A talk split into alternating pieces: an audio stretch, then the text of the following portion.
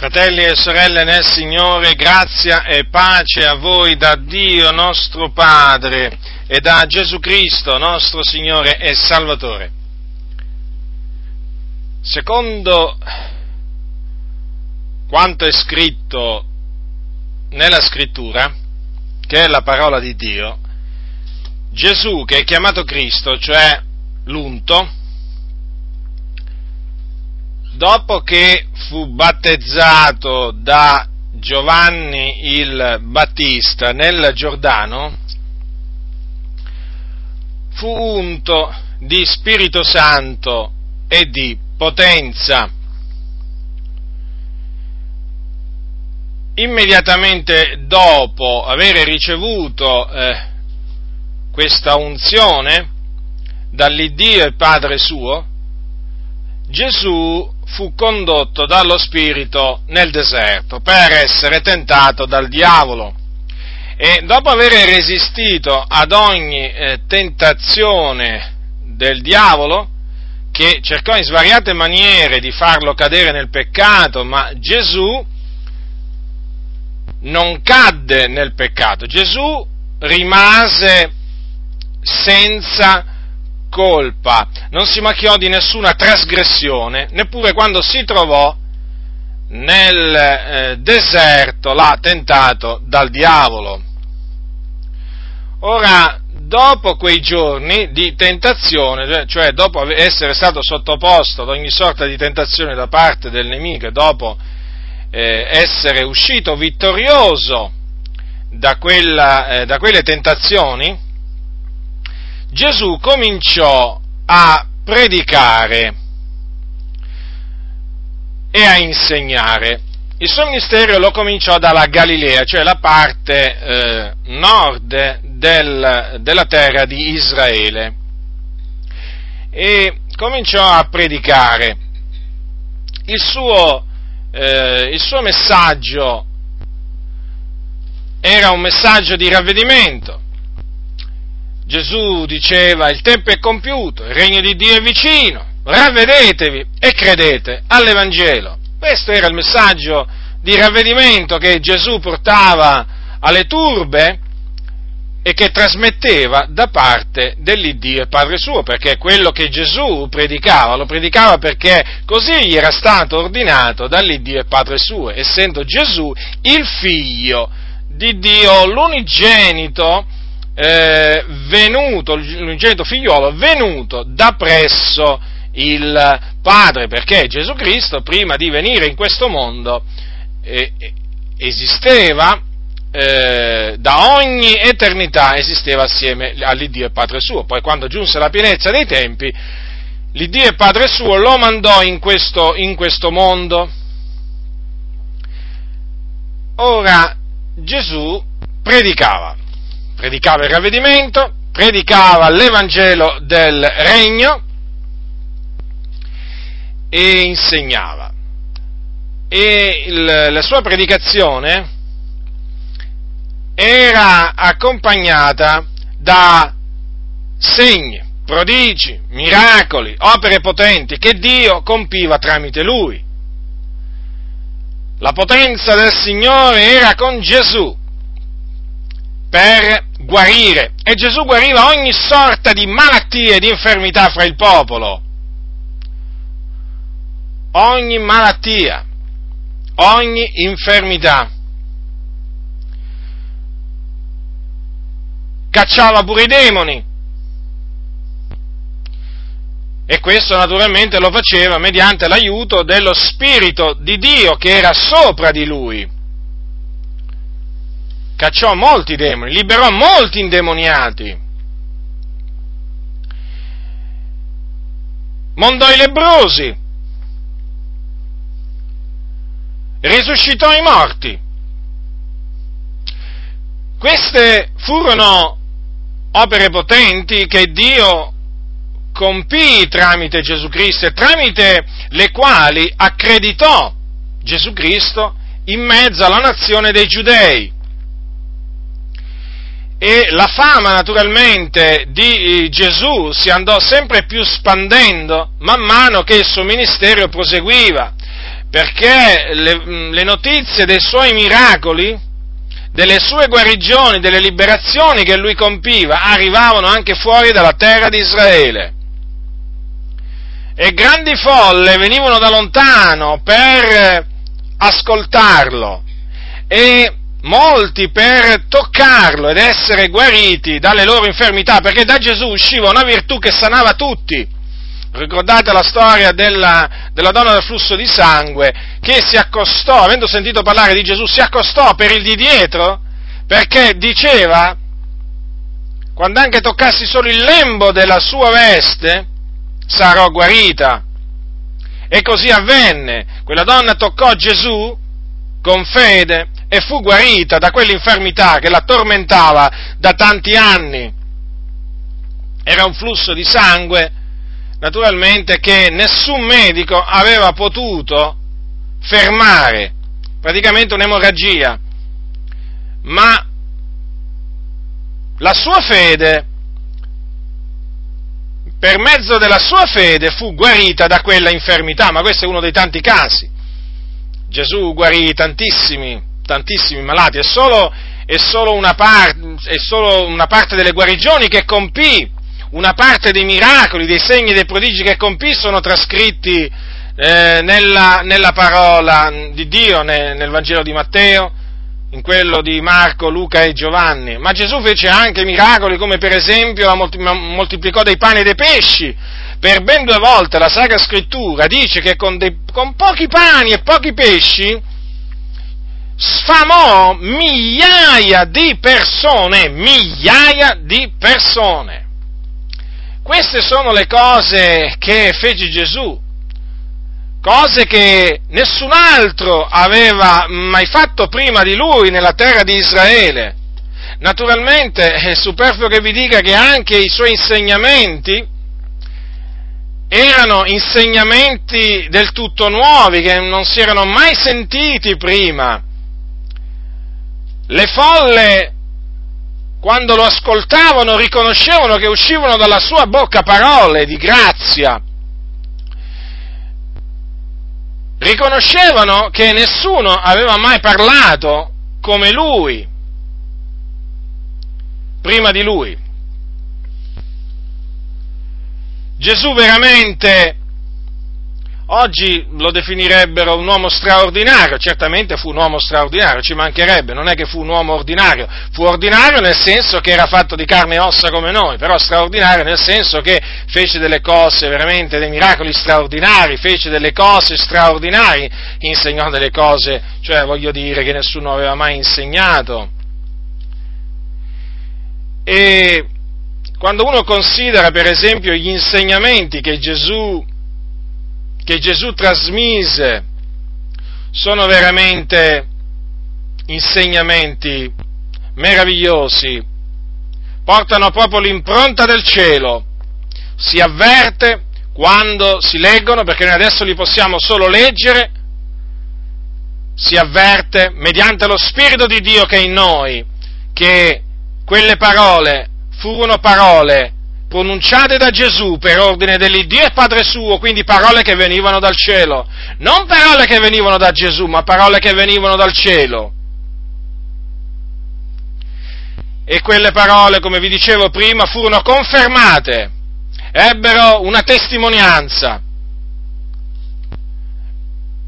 che fu quella del Padre, dell'Iddio e Padre suo, cioè perché l'Iddio e Padre suo confermò quello che Gesù Cristo predicava e insegnava mediante le opere potenti che prima vi ho, vi ho menzionato.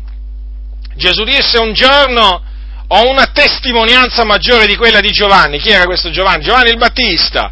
Ora voi sapete che Giovanni il Battista era apparso prima di Gesù, lo aveva, lo aveva preceduto perché l'Iddio Onnipotente lo aveva mandato, lo aveva suscitato, lo aveva mandato a preparare la via dinanzi a Gesù Cristo eh, lo aveva mandato come testimone affinché Giovanni Battista rendesse testimonianza a, a, Gesù Cristo e affinché per mezzo di quella testimonianza tutti credessero in Gesù Cristo.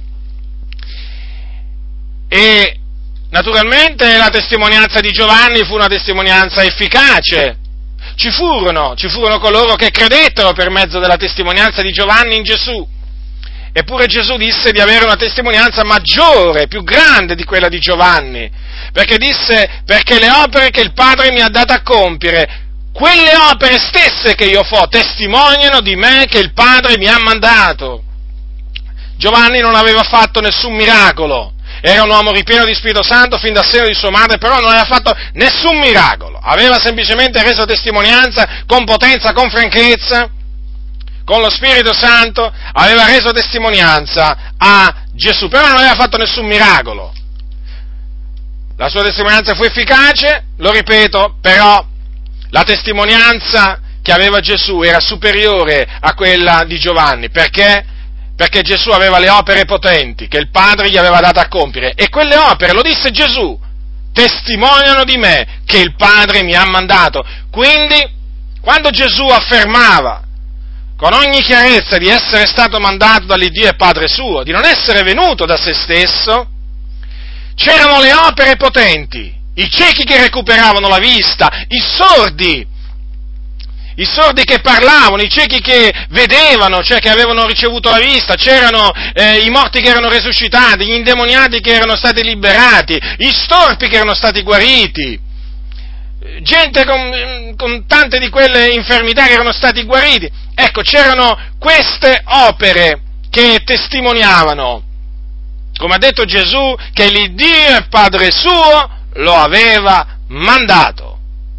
Erano miracoli, fratelli nel Signore, veri, naturalmente superfluo che ve lo dica, ma lo dico lo stesso perché naturalmente oggi ci sono tanti ciarlatani, oggi ci sono tanti impostori che producono, che producono eh, con la loro astuzia dei miracoli fasulli, ma i miracoli che compiva Gesù erano miracoli veri.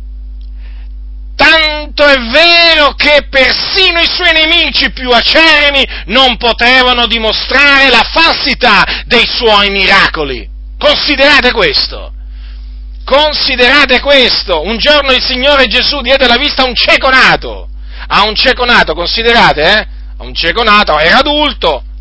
Ebbene, i nemici suoi, in particolare i farisei, cominciarono ad accusarlo anche davanti a quel cieco nato, però non riuscirono a dimostrare, eh, non riuscirono a dimostrare che quel cieco ancora non ci vedeva, cioè non riusciva a dimostrare che il miracolo di Gesù era un'impostura, no, no, no, no, no, perché quello veramente era un cieco nato, era un cieco nato a cui Gesù aveva dato la vista, non c'era niente da fare. I miracoli di Gesù d'altronde non, non potevano essere altrimenti perché le opere di Dio sono verità, non possono essere confutate. Quando il Signore dà la vista a qualcuno, eh, quello prima non ci vedeva, era un cieco, ci, do, era un cieco prima, ma dopo non è più cieco, ci vede. Quando il Signore stura le orecchie a un sordo, prima quello non ci sentiva, poi dopo ci sente. È così con i muti, è così con gli storpi, i zoppi. Quello che avveniva eh, naturalmente allora avviene ancora oggi per la potenza di Dio e appunto i miracoli di Dio che compie Dio sono inconfutabili. Persino i nemici più acerrimi devono riconoscere che qualcosa di straordinario è accaduto. E quelli lo dovevano riconoscere. Lo riconoscevano, lo riconoscevano. Infatti, come vi ripeto, nel caso del cieco nato, dinanzi alla testimonianza di quell'uomo che era nato cieco, che diceva che appunto Gesù gli aveva dato la vista e dinanzi alla testimonianza dei genitori che furono interpellati pure loro de, di quel cieco, naturalmente eh, non poterono dire niente perché anche i genitori attestarono che quello era loro figlio e che era nato cieco. Certo, i genitori dissero, ma come ora ci veda non sappiamo, né sappiamo chi gli abbia aperto gli occhi. Domandatelo a lui, dissero, egli d'età, parlerà di lui, parlerà lui di sé Naturalmente questo dissero i suoi genitori perché avevano paura dei giudei. Dunque, vedete, le opere eh, che Gesù compiva eh, da parte dell'Iddio e Padre suo erano opere vere, potenti e vere. Eppure, nonostante tutto ciò, dico, nonostante tutto ciò, nonostante videro i giudei. Io qui naturalmente quando dirò giudei mi riferirò a tutta la nazione dei giudei, eh? da nord a sud, centro. Eh. Dico nonostante quelle opere potenti furono viste, perché non è che furono viste, non che furono fatte in un cantuccio, furono fatte pubblicamente anche dinanzi proprio ai, nemici, ai suoi nemici Gesù fece, Gesù fece eh, delle, opere, delle opere potenti. Ora dico, nonostante videro opere potenti che nessuno aveva mai fatto, non solo, ma nonostante Gesù fosse giusto, santo, buono, perché non faceva male a nessuno, si conduceva, in, viveva una vita pia, una vita giusta, era mansueto e umile di cuore, non era una persona arrogante, era una persona, la scrittura dice, nella cui bocca non fu trovata alcuna frode, alcuna violenza. Gesù non conobbe peccato, fu tentato in ogni cosa come noi, però senza peccato, senza peccare. È per quello che è chiamato il giusto, il santo. E naturalmente non diede mai motivo di scandalo. Non eh, avrebbe potuto arricchirsi Gesù con tutte quelle folle che venivano ad ascoltarlo, con tutti quegli ammalati che furono guariti, avrebbe potuto arricchirsi, ma veramente avrebbe potuto costruirsi ville a non finire ma avrebbe potuto fare una vita principesca sulla faccia della terra. Certo, se si fosse comportato come tanti predicatori che oggi portano il nome di Cristo sulle loro labbra, eh, che fanno passare il cestino delle offerte quando, quando va bene, quando va bene una volta, eh, in mezzo alle comunità dove loro vanno a predicare o sotto le tende o, o, o all'aperto. Certo, se si fosse comportato così Gesù, mandando i suoi discepoli a raccogliere denaro con dei cesti belli grossi magari, Certo, si, fosse, si, sarebbe arricchito. Certo, se Gesù avesse pure ordinato la decima, mettiamoci pure la decima, dato che ci siamo, perché oggi oramai non c'è, non c'è predicatore quasi che non, non parli della decima. Questi mendicanti, cianciatori mendicanti, che invece di essere dei predicatori sono dei mendicanti.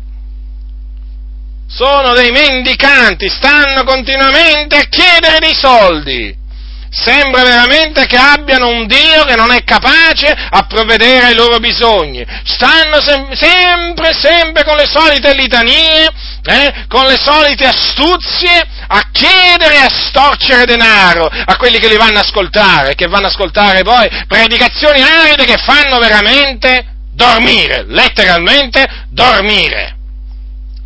Ora, io voglio dire, Gesù se si fosse comportato così, ma sarebbe diventato veramente ai suoi, tempi, ai suoi tempi uno degli uomini più ricchi, ma avrebbe dato motivo di scandalo, avrebbe manifestato in quella maniera di essere una persona cupida, di disonesto guadagno. E invece Gesù visse una vita povera, non aveva un luogo dove posare il capo, altro, altro che ville, Gesù non aveva un luogo dove posare il capo e non aveva nemmeno un cavallo. Anzi, non aveva nemmeno un asino per spostarsi, tant'è vero che entrò in Gerusalemme montato su un'asinella che non era la sua, era di altre persone, l'ha presa in prestito, poi gliela rimandò. Considerate voi, ma considerate voi il luogo dove Gesù celebrò la Pasqua con i suoi discepoli, la notte in cui fu tradito, sapete, non era mica di sua proprietà, era di proprietà di un'altra persona.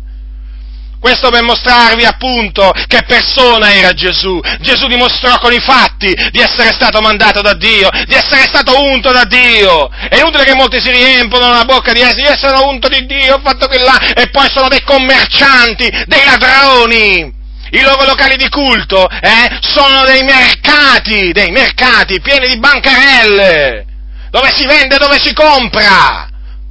Sì, perché ormai i locali di culto ormai sono spelonche di ladroni, come, sono diventati così come lo era diventato il Tempio a, a Gerusalemme ai tempi di Gesù. La stessa cosa, cosa è cambiato? Ecco, non è cambiato niente, è cambiata la merce. Oggi ti offrono CD, DVD, ehm, libri, eh, pure le Bibbie, prendi tre e paghi due. Ma certamente, ormai siamo a questi livelli. E chi fiata? Guai a fiatare contro queste cose! Eh, perché sei uno che non vuole, non vuole bene all'opera di Dio. Ma perché Gesù allora non gli voleva bene all'opera di Dio? Non mise prezzi a niente, a niente! Non si fece mai pagare, eh? Non chiese mai soldi per sé! Perché Gesù eh? Gesù viveva l'Evangelo, non solo lo predicava, oggi molti lo predicano, quando naturalmente lo predicano, ma non lo vivono, perché non gli interessa niente di vivere l'Evangelo. Sono dei cianciatori, seduttori di menti e ribelli, da questi bisogna guardarsi.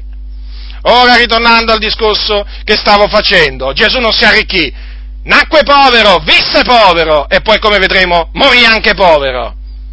Eppure era diventato famoso in Israele, tutti lo volevano vedere, certo, ah, e come no, pure il re Erode lo voleva vedere perché aveva sentito parlare delle sue opere potenti, considerate quanto era diventato famoso Gesù, era una persona famosa, Eppure non approfittò della sua fama, non approfittò della potenza che il Padre suo gli aveva dato, non approfittò della sapienza che l'Iddio e Padre suo gli aveva dato, gliene aveva dato tanto, Gesù era pieno di sapienza, per arricchirsi.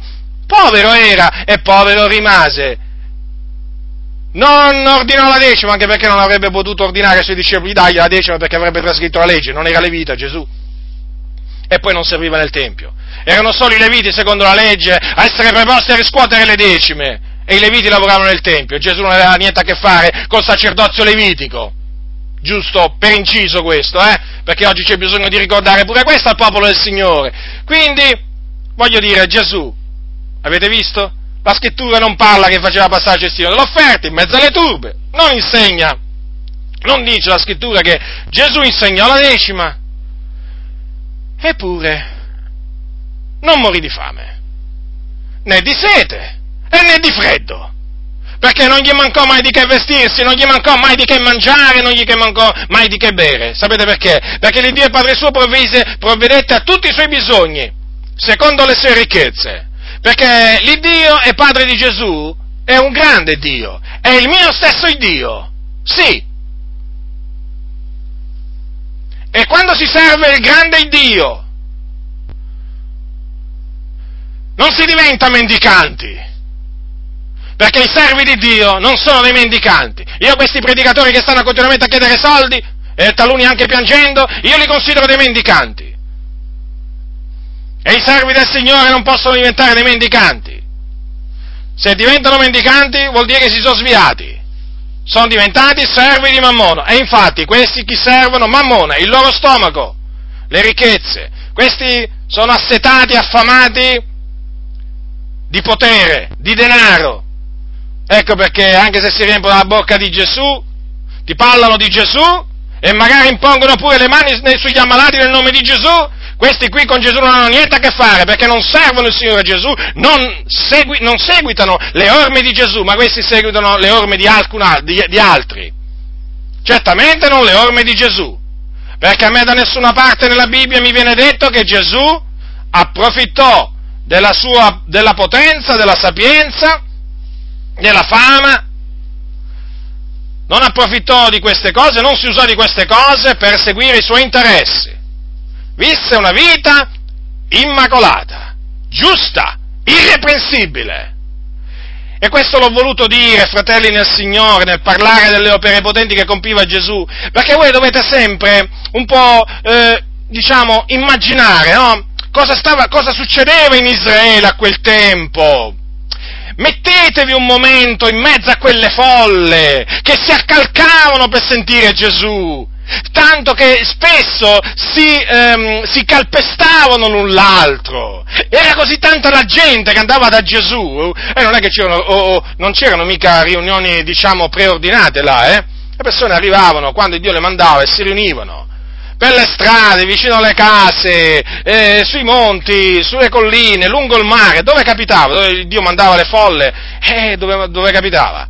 Ora, io voglio dire queste cose, sapete perché ve le dico? Perché per farvi riflettere a che cosa, succede, che cosa succedeva quando Gesù arrivava in un villaggio, quando Gesù si spostava, affinché comprendiate le cose che, che succedevano, vi potete immadesimare magari in qualcuno che era lì presente, perché lì avvenivano delle cose prodigiose, vere per mezzo di quell'uomo chiamato Gesù opere potenti, gloriose, che nessuno aveva mai visto, che tutti sbigottivano quando vedevano, le persone veramente davano gloria all'Iddio di Israele, e Gesù mica aveva bisogno di dire qui ci voleva un amen, qui ci voleva un alleluia, ma la gente dava gloria al Signore, all'Iddio di Israele vedendo quelle opere potenti, non c'era bisogno come oggi fanno tanti, qui ci voleva un alleluia, sono dei mendicanti anche in questo, come se bisogna dire pure Qui ci voleva un alleluia, ma quando c'è una predicazione veramente che viene da Dio, ma tu alleluia lo dici, ma senza che nessuno te lo chieda, tu amen lo dici perché ti senti spiri, spinto dallo Spirito di Dio, ma quando predicano questi pastori, fanno venire il sonno, ecco perché non dicono amen molti, perché sono addormentati, si stanno addormentando, e allora cosa fa il predicatore? Gli dice che qui ci voleva un amen perché si rende conto che l'uditorio si è addormentato, eh, eh, ecco spiegato, ecco spiegato, per svegliarli dice così, perché sono così noiose le loro predicazioni, ma sono così senza senso, senza né capo né coda, che veramente devono pure dire alleluia, e poi i loro falsi miracoli, devono far credere che c'è la potenza di Dio con loro, e che fanno? Si avvicinano agli ammalati, boom, una botta sulla testa, sul petto, un calcio magari, un pugno, alcuni danno pure i pugni, alcuni pure gli schiaffi, boom, giù a terra, e cos'è quella? La potenza di Dio! È il popolo ignorante! È il popolo stolto e insensato! Eh, che si presenta a queste riunioni, a questi mercati, a questi show che cosa fa? Da gloria a Dio per che cosa? Perché vede questi cianciatori spingere gli ammalati a terra, malati cadono e malati si rialzano? Eh? O vedono questi predicatori, diciamo, abilmente far credere che avvengono delle guarigioni e il popolo non discerne più niente ma nelle riunioni di Gesù, ma non, avvenu, non avveniva niente di tutto ciò, tutto in maniera spontanea tutto in maniera spontanea, per la potenza di Dio. Quindi io vi, vi, dico queste cose per farvi capire che le riunioni di oggi, di questi cianciatori, ma proprio non hanno, non hanno niente a che fare con le riunioni di Gesù, ma niente proprio, niente proprio. Lì nelle riunioni di Gesù avvenivano delle cose potenti ritornando appunto al punto su cui mi voglio concentrare questa sera, nonostante videro tutte quelle opere potenti, però la grande maggioranza, la stragrande maggioranza dei giudei non credette in Gesù, rigettarono Gesù, lo rigettarono. Eh, le cose stanno così, così naturalmente sono scritte e naturalmente noi dobbiamo noi dobbiamo dire le cose che stanno scritte, è venuto in casa sua e i suoi non l'hanno ricevuto, è scritto, così bisogna credere, così bisogna proclamare, allora non l'hanno ricevuto. Ora, generalmente, quando si parla della, mh, mm, del fatto che i giudei rigettarono Gesù, generalmente si sente dire, eh, lo rigettarono non, perché non ci credettero, non credettero alle sue parole. Certo, siamo d'accordo che lo rigettarono perché non credettero alle sue parole, mi pare, mi pare ovvio. Ma quello che non viene spiegato oggi è perché, è perché quei giudei non credettero in Gesù. Perché non credettero che Gesù era il Messia promesso dall'Iddio e Padre suo? Eh? Perché non lo accettarono come il Cristo, come l'unto? Perché non lo accettarono come il figlio di Dio? Perché non lo accettarono come il Salvatore? Mandato da Dio a salvare, a redimere Israele dai suoi peccati? Perché? Perché? Perché? E a questa domanda, naturalmente, che voglio rispondere mediante le sagre scritture, ed è di fondamentale importanza capire perché Gesù eh, fu rigettato dai giudei o perché i giudei, la stragrande maggioranza dei giudei non credette in Gesù. È di fondamentale importanza saperlo. D'altronde, se è scritto bisogna saperlo. Se non fossero scritte certe cose non avremmo l'obbligo di saperle, di conoscerle, ma sono scritte, fratelli, e quindi dobbiamo conoscerle, e quindi sono importanti. Allora prendete il capitolo 12 di Giovanni. Capitolo 12 di Giovanni. Giovanni, allora l'Evangelo scritto da, eh, secondo Giovanni, chi era Giovanni? Uno dei discepoli di Gesù, Gesù scelse dodici discepoli, non, non, furono i discepoli a scegliere lui, ma eh, Gesù a scegliere i discepoli, e eh, li chiamò apostoli, li mandò a predicare il regno, eh, a guarire gli ammalati, a cacciare i demoni, a risuscitare i morti. E naturalmente, dato che i discepoli devono seguire le orme del maestro, gli disse, gratuitamente avete ricevuto, gratuitamente date. Non gli ha detto gratuitamente avete ricevuto, però potete mettere in vendita qualcosa, così vi pagate le spese di viaggio. No, dico queste cose perché oggi naturalmente, come al solito, come al solito le parole di Gesù non stanno bene a tanti, a me stanno bene, però a molti non stanno bene. E allora io faccio queste puntualizzazioni, queste precisazioni, perché è ora di finirla, predicatori mendicanti, è ora di finirla, è ora che la smettiate di rendere i locali di culto delle spelonche di ladroni, è ora che la finite con questi sconti, eh, con questo prendi tre e paga due, è ora di finirla, lasciate fare queste cose ai supermercati, eh? voi non siete dei supermercati, non dovete rendere i locali di culto dei supermercati, eh? Date gratuitamente, poi se qualcuno vuole contraccambiare con delle offerte, bene, se non vuole contraccambiare con delle offerte, pazienza, il Signore provvederà in altra maniera, ma date un esempio, ma date un esempio in mezzo a questa generazione storta e perversa dove nessuno ti dà niente gratuitamente, date un esempio! Se siete veramente dei servi di Cristo, offrite gratuitamente, libri, CD, tutto! Tanto vi posso assicurare che il Signore non rimarrà mai in debito verso di voi, sarà sempre in credito. Il Dio provvederà, il Dio provvederà, il monte dell'Eterno sarà provveduto. Questa è la fiducia che noi abbiamo, questa è la fiducia che ci muove, questa è la fiducia che ci fa dire non temere. Dunque, capitolo 12 di Giovanni. Di Giovanni era uno dei discepoli, appunto, uno degli apostoli, è chiamato il discepolo che Gesù amava, così è chiamato. No, questo mica significa che gli altri non li amava, eh. qui è scritto così e naturalmente dobbiamo dire come sta scritto. Gesù amava i suoi, li amò sino alla fine, questo è scritto.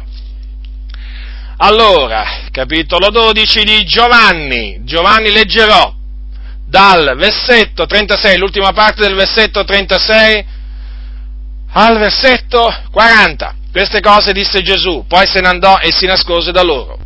E sebbene avesse fatto tanti miracoli in loro presenza, pure non credevano in lui, affinché si adempisse la parola detta dal profeta Isaia, Signore, chi ha creduto a quel che ci è stato predicato e a chi è stato rivelato il braccio del Signore?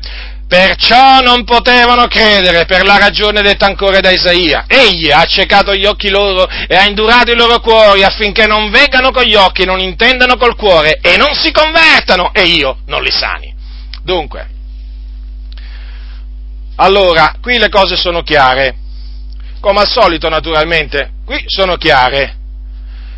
Qui non ci sono cose difficili da capire, qui non ci sono misteri, qui non ci sono cose da interpretare, eh? Questa non è una parabola, non lo dico perché qualcuno sa, qui quando si legge la Bibbia bisogna pure specificare anche questo. Qui non, non c'è parabola, no, non c'è niente da interpretare, non c'è allegoria, quindi non c'è da allegorizzare, niente. Qui c'è scritto solo questo.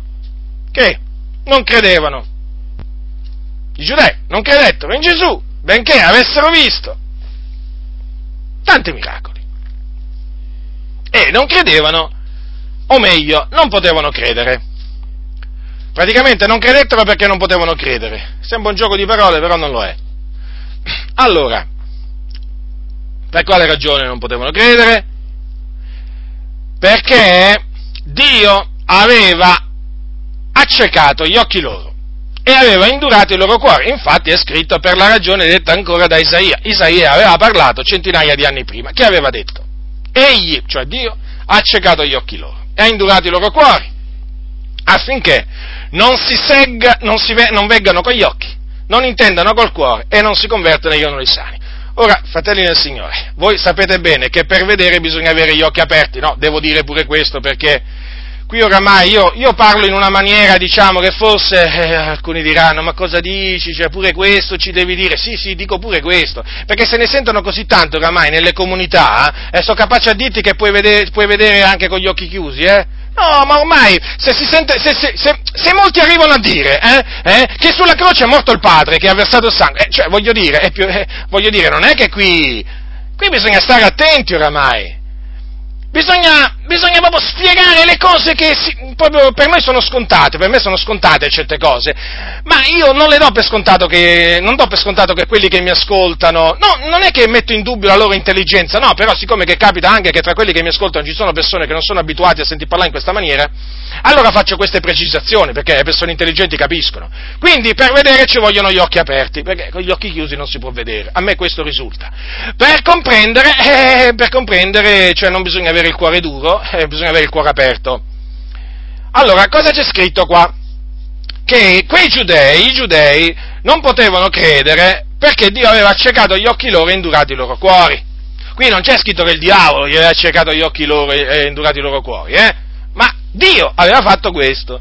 E perché l'aveva fatto? Affinché essi non si convertissero e non fossero guariti.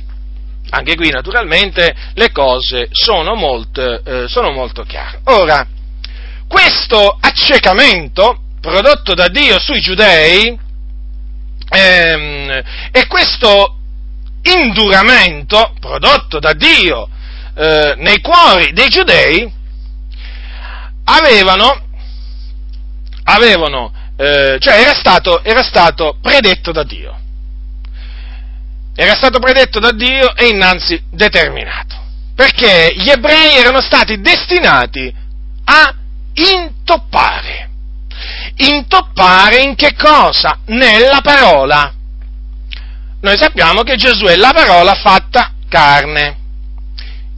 Il suo nome è la parola di Dio.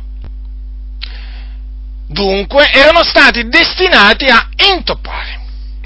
Affinché intoppassero, il Dio li accecò, gli accecò gli occhi e indurò i loro cuori.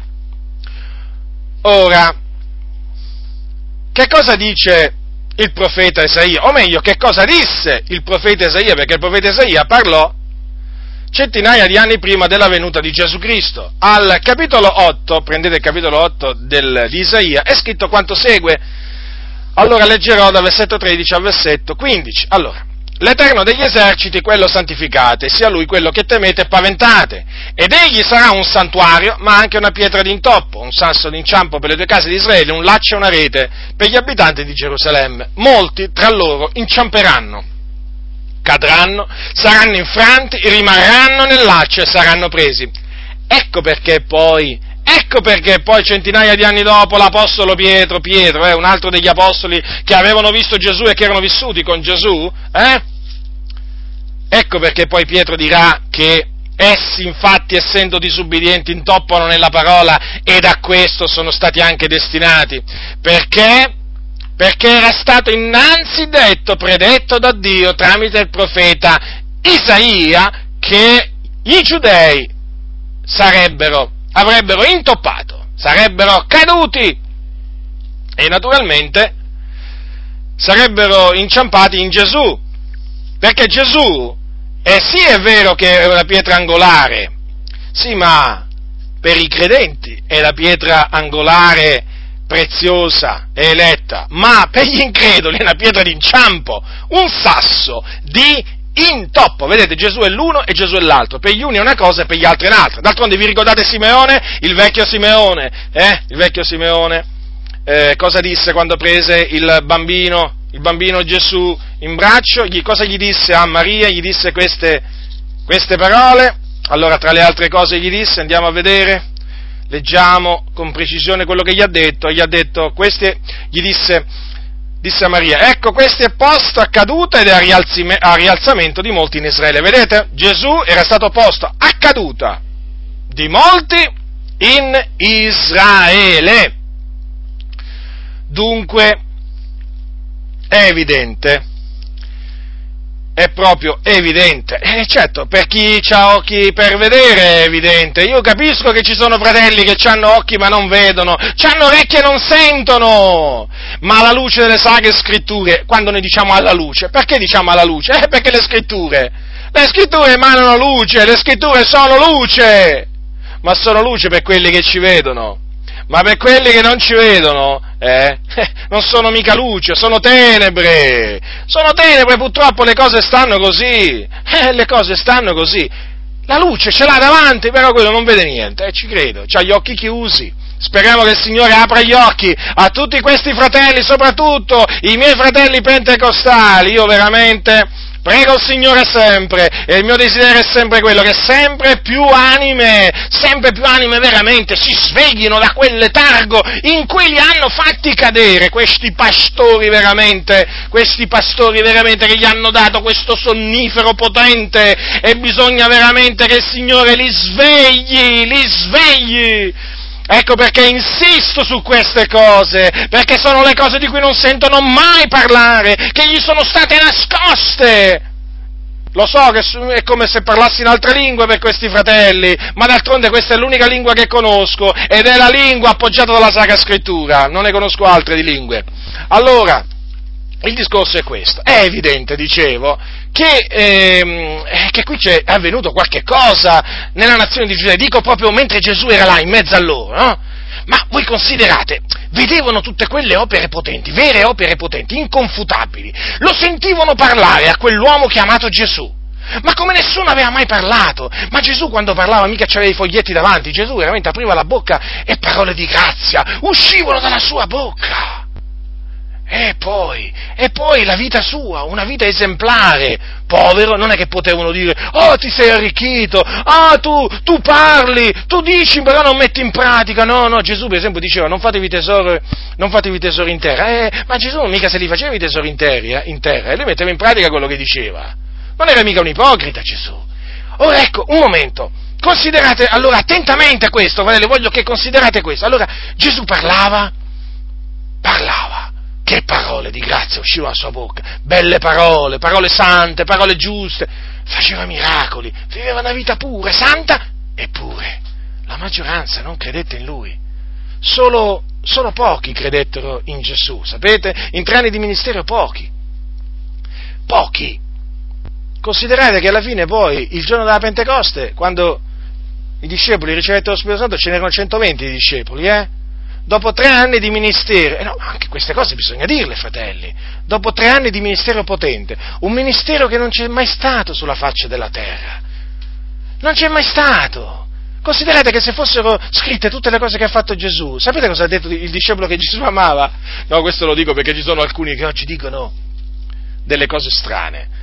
Dice, vi sono molte altre cose che Gesù ha fatte, le quali se si scrivessero ad una ad una, credo che il mondo stesso non potrebbe contenere i libri che se ne scriverebbero. Parole di uno che conobbe Gesù, vide Gesù, sentì Gesù, eh? Di, di Giovanni, quindi, Gesù. Ora, io voglio dire, no? Eppure non credettero. Ma come qualcuno dirà? Solo pochi credettero. Ecco, vi stavo dicendo appunto che il giorno della Pentecoste, dopo circa tre anni di ministero, eh, in quella sala di sopra c'erano circa 120 persone, discepoli di Gesù, ma erano circa 120 fratelli. Eppure si legge che migliaia, migliaia, migliaia si accalcarono per sentire Gesù. Gesù dove andava andava, c'erano folle che lo seguivano, eh? Eppure c'erano le Pentecoste, circa 120. C'è scritto, e perciò se c'è scritto è perché ci deve anche fare riflettere questa cosa. E difatti Gesù che cosa disse ai suoi un giorno? Non temere, o piccolo gregge. Non temere, gli disse, ma gli disse anche, lo chiamò piccolo gregge, è eh? un piccolo gregge, in mezzo a tutte quelle migliaia di persone che venivano veramente anche dalla Sira, dalla Decapoli. Eh, credettero certamente in lui diversi, però, eh, però era un piccolo gregge non era un grande gregge.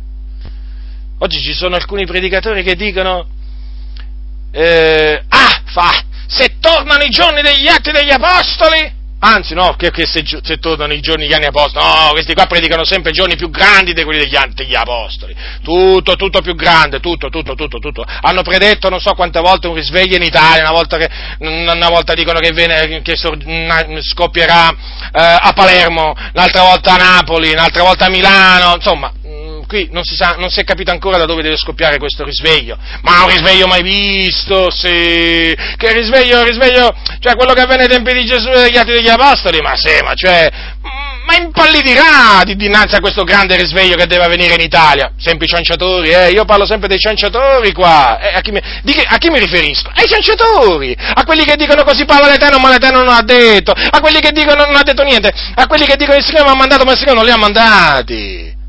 Ora, voglio dire, mm, voglio dire, dico, ah, verranno dei giorni, ma in cui avverranno delle cose mai viste, e tutta la nazione si convertirà oh vabbè, tutta la nazione, la stragrande maggioranza degli italiani si convertirà. Ma io quando cominciano a parlare così, mi preoccupo. Mi preoccupo perché se non, si sono, se non si è convertita tutta la nazione dei giudei al tempo di Gesù, se non si sono convertite tutte le nazioni quando c'erano gli apostoli sulla faccia della terra, dico io, che erano alla fin fine sembra un piccolo gregge, piccolo gregge era al tempo di Gesù, i credenti erano un piccolo gregge al tempo di Gesù, quando Gesù era vivo sulla terra, e furono un piccolo gregge anche, un piccolo gregge naturalmente, eh, eh, confrontandolo naturalmente alle moltitudini, alle nazioni, furono un piccolo gregge anche dopo il giorno della Pentecoste, eppure c'era la vera potenza.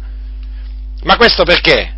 Ma perché il gregge del Signore eh, è stato destinato ad essere piccolo, formato da un piccolo numero. Molti sono chiamati, pochi gli eletti. Chi le ha dette queste parole? Le ha dette Gesù. Crediamo a quello che ha detto Gesù. Io ci credo. Allora, pochi gli eletti, ha detto Gesù queste parole. Eh, lo so che danno fastidio ad alcuni, però sono pochi gli eletti.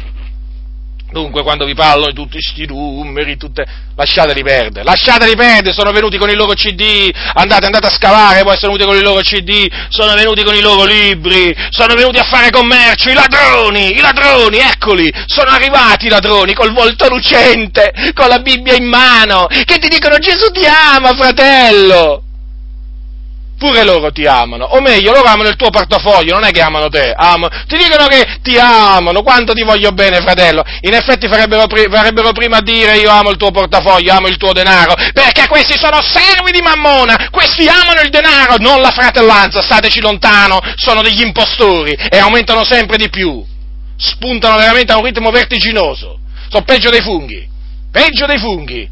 Allora, ritornando, ritornando, a questo, ritornando a questo, diciamo, a questo punto. Allora, credettero in pochi. La maggior parte non credette, perché? Eh, perché erano stati destinati a intoppare. Oh, intoppare.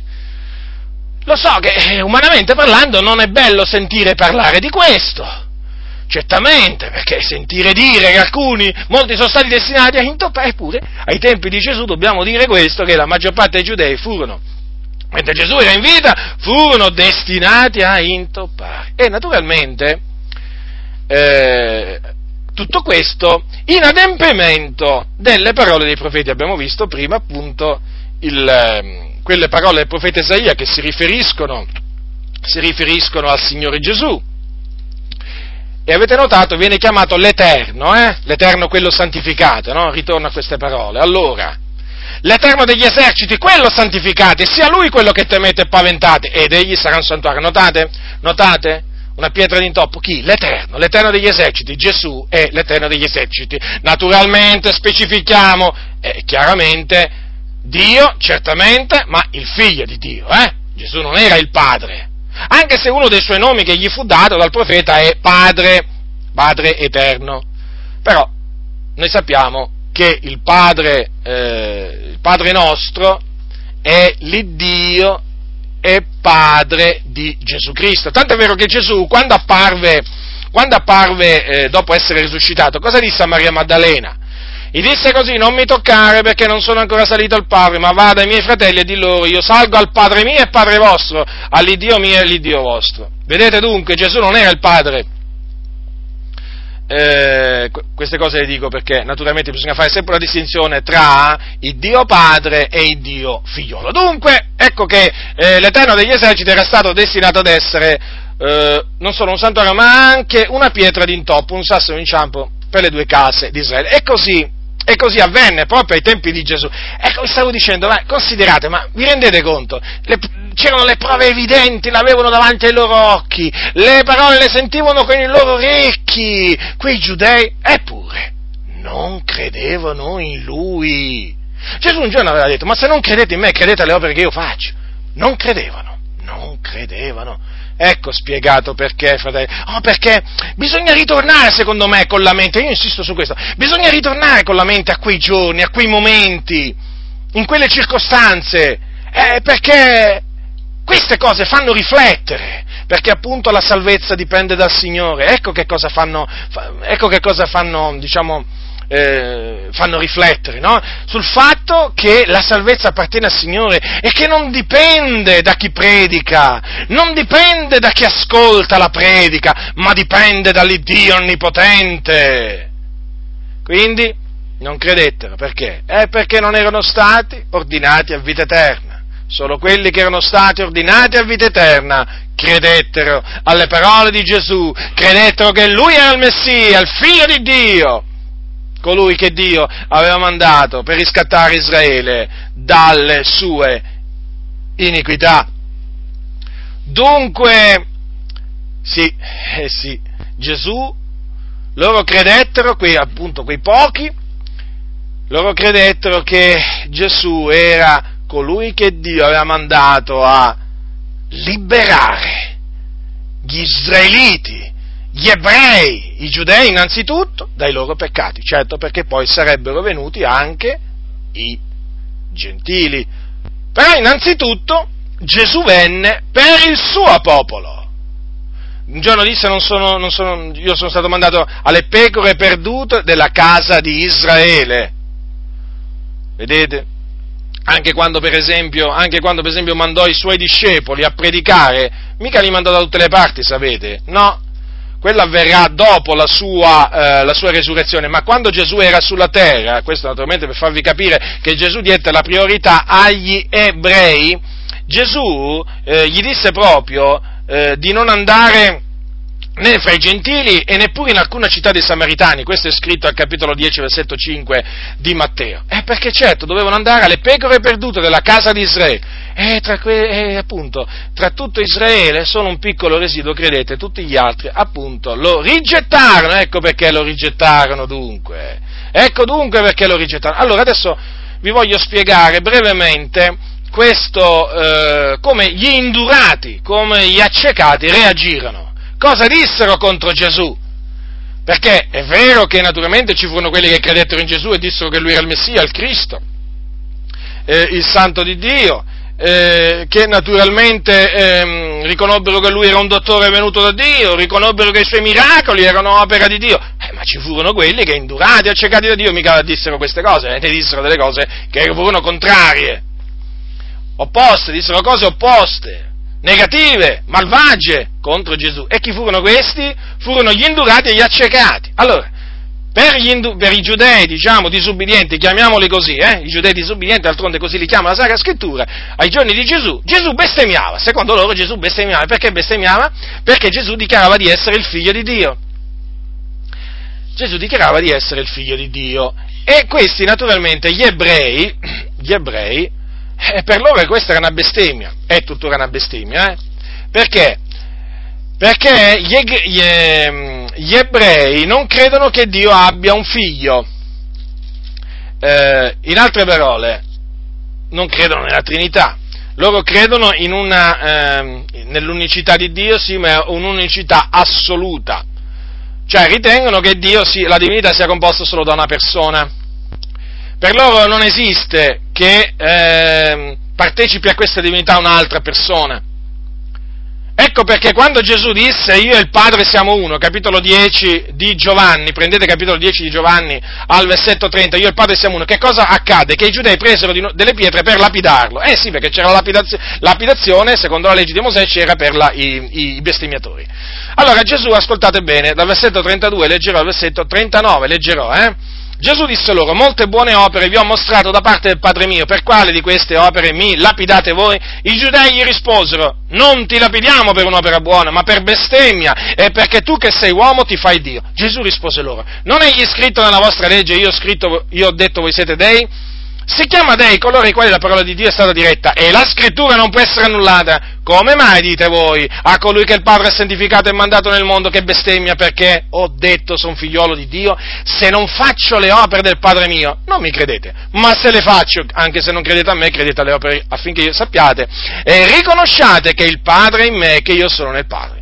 Essi cercavano di nuovo di pigliarlo, ma egli sfuggì loro dalle mani. Avete notato dunque Ecco, quando si infuriarono gli ebrei, quando sentirono dire che Gesù e il Padre erano uno, non lo potevano ammettere, perché per loro solo il Padre era uno, solo l'Eterno era uno, era unico. Non esisteva che assieme all'Eterno ci fosse un altro a fianco. È Gesù, io e il Padre siamo uno, due persone, un solo Dio. Questo naturalmente gli ebrei, per gli ebrei era inaccettabile, era bestemmia. Dunque, lo accusarono di bestemmia perché lui aveva detto sono figliolo di Dio. E naturalmente, come voi sapete, questa fu la ragione per cui fu condannato a morte dal Sinedrio giudaico, dopo che, fu, dopo che fu, Gesù fu arrestato e fu fatto, quando fu, eh, fu, fatto comparire davanti al Sinedrio, eh, quando gli sentirono dire a lui che era il figliolo del benedetto, eh, lo condannarono come reo di morte perché secondo loro aveva bestemmiato. Ora, vorrei farvi notare questo, fratelli nel Signore, che eh, sì, gli ebrei cercavano di lapidarlo perché secondo, secondo loro Gesù bestemmiava, perché aveva detto di essere il figlio di Dio. Eppure, nelle scritture dell'Antico Testamento che venivano lette ogni sabato nelle sinagoghe, veniva dichiarato, veniva dichiarato che il Messia sarebbe stato il figlio di Dio. Veniva dichiarato dalle scritture profetiche. In quali circostanze? Prendiamo Isaia capitolo 9. Isaia capitolo 9, eh? ascoltate che cosa disse il profeta Isaia per lo Spirito Santo. Queste sono cose che venivano lette nelle sinagoghe, tuttora vengono lette nelle sinagoghe degli ebrei. Eh? Capitolo 9, ah, dice così, dal versetto 5, al versetto 5 solo. Anzi, no, leggiamo pure il versetto 6. Poiché un fanciullo ci è nato, un figliuolo ci è stato dato, e l'imperio riposerà sulle sue spalle. Sarà chiamato consigliere ammirabile, Dio potente, Padre eterno, principe della pace, per dare incremento all'impero. E una pace senza fine al trono di Davide e al suo regno, per stabilirlo fermamente e sostenerlo mediante il diritto e la giustizia, da ora in perpetuo. Questo farà lo zelo dell'Eterno degli eserciti.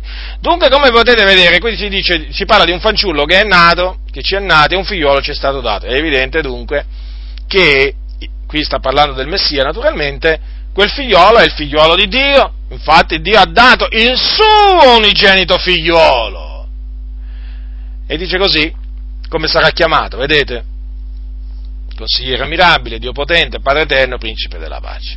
Dunque, vedete, già si parlava nelle scritture dell'Antico Testamento del Messia come figliolo e naturalmente come il figliolo di Dio. Infatti nel Salmo 2, prendete il Salmo, voi sapete che la maggior parte dei salmi sono stati scritti da Davide, allora dice così, Salmo 2, versetto 7, io spiegherò il decreto, l'Eterno mi disse, tu sei il mio figliolo, oggi ti ho generato. Massima attenzione, quello oggi ti ho generato, fratelli, eh, non si riferisce a un tempo nell'eternità in cui Dio creò il figlio, o come dicono alcuni usando un sofisma, lo generò. Attenzione, perché Gesù, Gesù non fu mai creato e mai generato prima di venire in questo mondo. Questo io t'ho generato, eh? lo dico questo naturalmente, lo ribadisco perché l'ho detto altre volte, si riferisce, eh? si riferisce alla resurrezione di Cristo, di Gesù. Infatti l'Apostolo Paolo, l'Apostolo Paolo, quando predicò ad Antiochia di Pisidia, prendete il capitolo 13 degli Atti, ascoltate che cosa dice. Allora, parlava, qui parlava di Gesù, stava annunziando Cristo, eh? stava dimostrando che Gesù era il Cristo, era in una sinagoga, in una sinagoga di giudei. Capitolo 13, dal versetto 30, ma il Dio lo risuscitò dai morti e per molti giorni egli si fece vedere da coloro che erano con lui saliti dalla Galilea a Gerusalemme, i quali sono ora suoi testimoni presso il popolo. E noi vi rechiamo la buona novella che la promessa fatta ai padri Dio l'ha adempiuta per noi, loro figlioli, risuscitando Gesù, siccome è anche scritto nel Salmo secondo, tu sei il mio figliolo, oggi ti ho generato, e siccome lo ha risuscitato dai morti, per non tornare più nella corruzione, egli ha detto, così io vi manterrò le sacre e fedeli promesse fatte a Davide. Dunque, notate bene che qui l'Apostolo Paolo per lo Spirito Santo ha citato quel passo che io vi ho prima citato dal Salmo 2, tu sei mio figlio, oggi ti ho generato, in relazione alla, resur- alla resurrezione, Gesù, eh, resurrezione corporale di Gesù. Infatti dice, siccome è anche scritto, quindi, con quelle parole, tu sei mio figlio, oggi ti ho generato, il Dio predisse che avrebbe risuscitato il suo figliolo dai morti. Ecco, spiegato il significato di tu sei mio figlio, oggi ti ho generato. Dunque, vedete, già nel, nei profeti, già nei salmi, eh, si parlava dell'unto di Dio, del Messia, come eh, il figliolo di Dio. Ma non solo, non solo. Nelle scritture dell'antico patto veniva dichiarato che l'unto sarebbe stato, o il figliolo di Dio, sarebbe stato Dio cioè sarebbe stato divino. Infatti, nel Salmo 45, prendete il Salmo 45. Allora, il Salmo 45, ascoltate che cosa dice il salmista, eh? Allora, Salmo 45, eh, scusate, 45, versetto 6, qui parla del figliolo, eh? Qui parla del figliolo del salmista, per lo Spirito Santo. Allora, versetto 6, versetto 7 del Salmo 45, il tuo trono, il tuo trono, oh Dio, è per ogni eternità. Lo scettro del tuo regno è uno scettro di dirittura. Tu ami la giustizia, odi l'impietà. Perciò il Dio, l'Iddio tuo ti ha unto d'olio di letizia a preferenza dei tuoi colleghi. Ora, come è chiaro qua la scrittura, notate bene che qui, sì, sembrerebbe che, che, che, qui parla di due D. Infatti dice, perciò Dio, eh? state molto attenti, no? Qui parla a un Dio, sembra che parla a un Dio, no? Qui poi dice, l'Iddio tuo, quindi qui sembra che parla di un altro Dio. L'Iddio tuo ti ha unto d'olio di letizia a preferenza dei tuoi colleghi.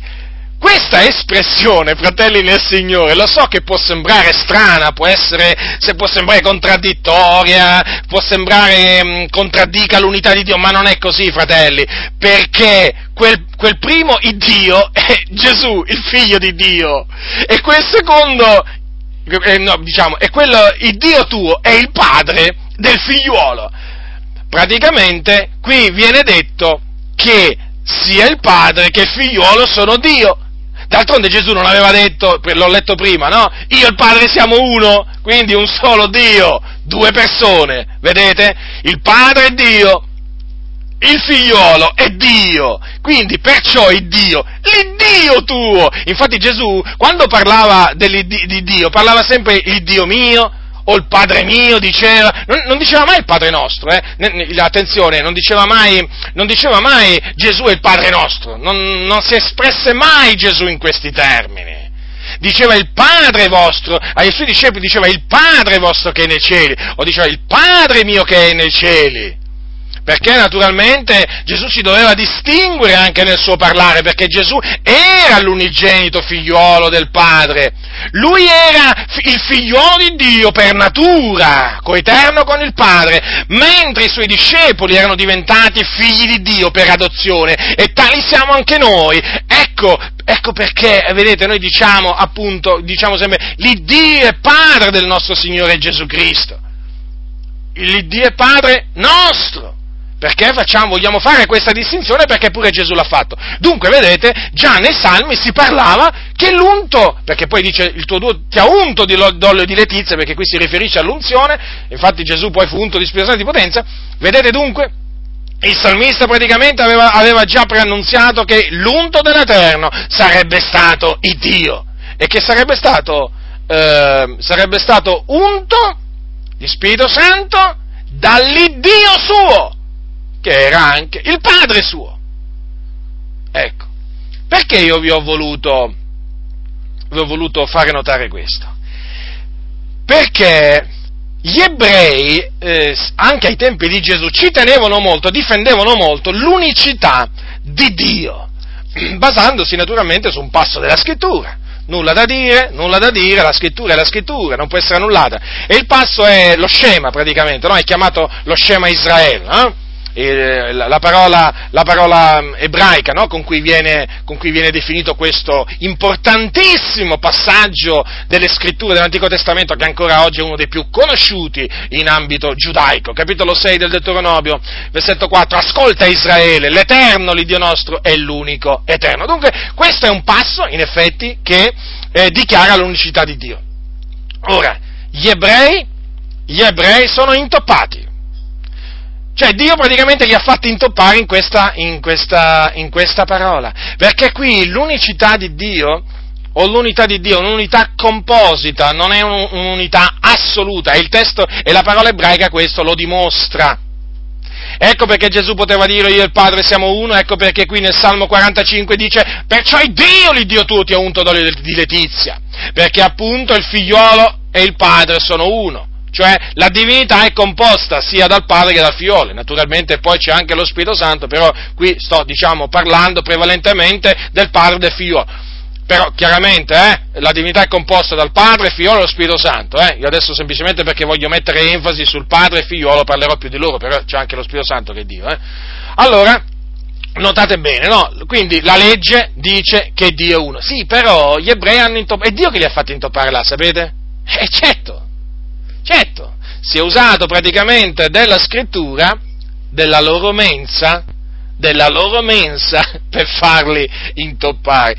Ma fratelli, io mi rallegro perché, sapete perché?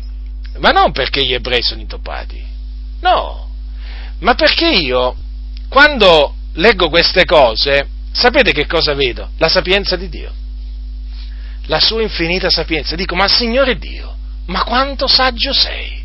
Ma cosa sei riuscito a fare?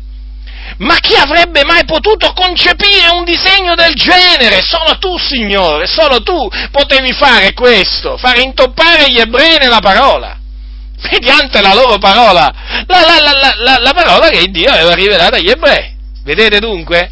Ecco perché vi ho voluto. E dunque, gli ebrei, indurati, accecati, volevano lapidare Gesù, volevano ucciderlo, perché dicevano come Dio è uno e tu ti permetti di dire io e il Padre siamo uno. Come? Ti fai uguale a Dio? E naturalmente lo perseguitati, e indurati, accecati da Dio. E poi, fratelli, quando una volta accecati e indurati da Dio non si capisce più niente poi, eh? Abisso chiama altro abisso. E dunque fu, Gesù fu accusato dagli ebrei di bestemmia. Poi un'altra cosa di cui fu accusato Gesù eh, fu di essere un trasgressore della legge. Perché? Perché Gesù, perché Gesù, secondo gli ebrei, violava il sabato. Il sabato, voi sapete che è uno dei comandamenti della legge. Il Signore aveva ordinato agli ebrei di riposarsi il sabato, cioè il settimo giorno, in esso non doveva essere fatto alcun lavoro, alcun lavoro proprio, eh? Completo riposo. Ora, eh, Gesù, il giorno di sabato, eh, si riposava. Sì. Gesù il giorno di sabato si riposava in obbedienza alla legge. Sì, ma non a tal punto che smetteva di guarire, eh?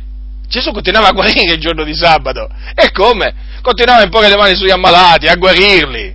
Continuava a predicare. Continuava a guarire. E questo naturalmente fece infuriare i giudei. Vi ricordate la guarigione del cieco nato? Sapete cosa dice la Sacra Scrittura? Che era in giorno di sabato che Gesù aveva fatto il fango e gli aveva aperto gli occhi, no? Voi sapete che la guarigione del cieco nato avvenne appunto tramite il fango che Gesù fece con la saliva eh, eh, dopo aver sputato per terra, fece del fango con la saliva, gli mise sugli occhi questa, questa, questo fango e gli disse al cieco, va, lavati la vasca di Silo. E quello andò, ubbidì e ritornò che ci vedeva ma era il giorno di sabato che Gesù aveva guarito, eh, o meglio aveva fatto il fango, eh? e che non lo sapeva Gesù, che era sabato.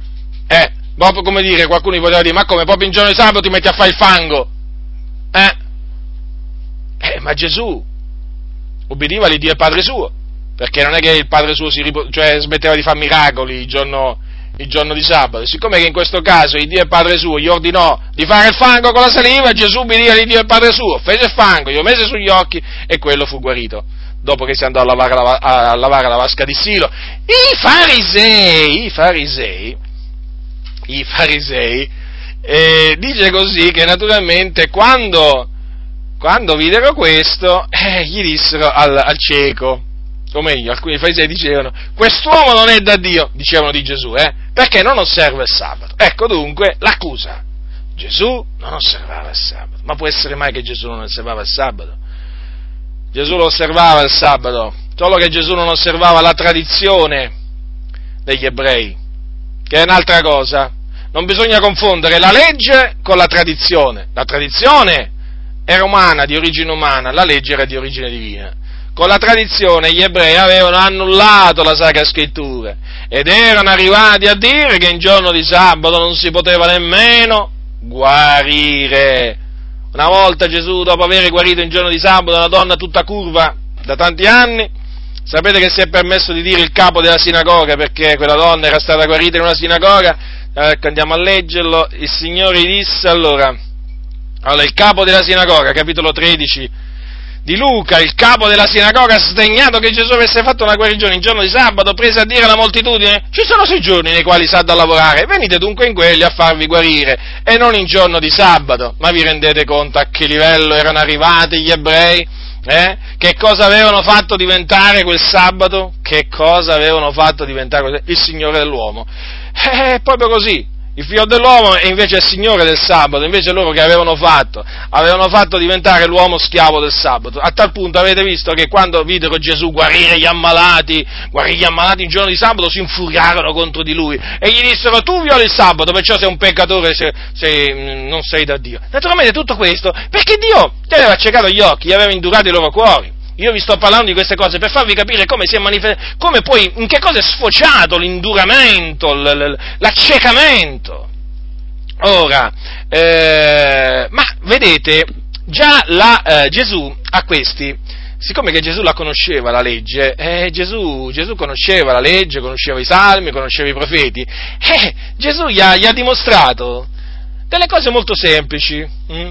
Che i sacerdoti, prima di tutto gli ha detto che i sacerdoti pure loro violavano il sabato nel Tempio, però non erano colpevoli di nessun reato, di nessun peccato. Ascoltate, ascoltate, perché un giorno Gesù con queste parole gli turò la bocca a quegli ipocriti. Allora, dice così, eh, allora, capitolo 12, versetto 5.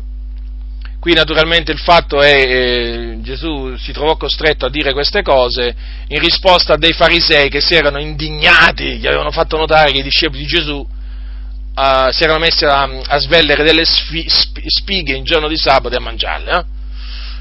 Siccome che i farisei erano pronti a condannare, allora Gesù naturalmente si levò in favore della verità e difese, e difese quegli innocenti che non avevano fatto nessuna trasgressione non avevano assolutamente trasgredito il comando del sabato. Allora, e tra le altre cose gli disse, capitolo 12, versetto 5, ovvero, non avete voi letto nella legge che nei giorni di sabato i sacerdoti nel Tempio violano il sabato e non ne sono colpevoli? Eh sì, in effetti è vero.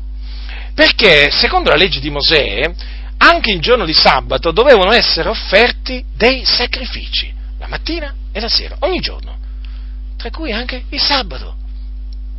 E poi, naturalmente, c'erano proprio eh, festività, proprio che capitava proprio che si doveva celebrare il sabato e anche lì bisognava, bisognava ehm, eh, festeggiarli con dei sacrifici. I sacerdoti che facevano? Eh, scannavano gli animali. Eh, per offrire i sacrifici dovevano fare un lavoro, scannare gli animali, far sgorgare tutto il sangue e poi prendere il sangue e portarlo nel luogo cioè, stabilito da Dio per quel determinato sacrificio. Che ha detto Gesù?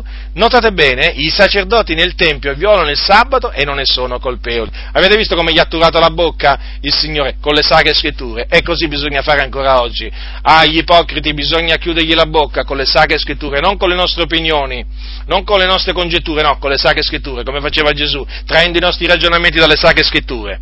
Avete, avete visto? Visto dunque, la legge diceva una cosa e quegli ebrei, vedete, ragionavano in una maniera completamente diversa, accecati, indurati da Dio. Ma non solo, ma non solo, in un'altra occasione Gesù li ha ripresi, dopo, siccome che se l'erano presi... Mh, mm, Gesù veramente faceva tante guarigioni il giorno di sabato. Eh?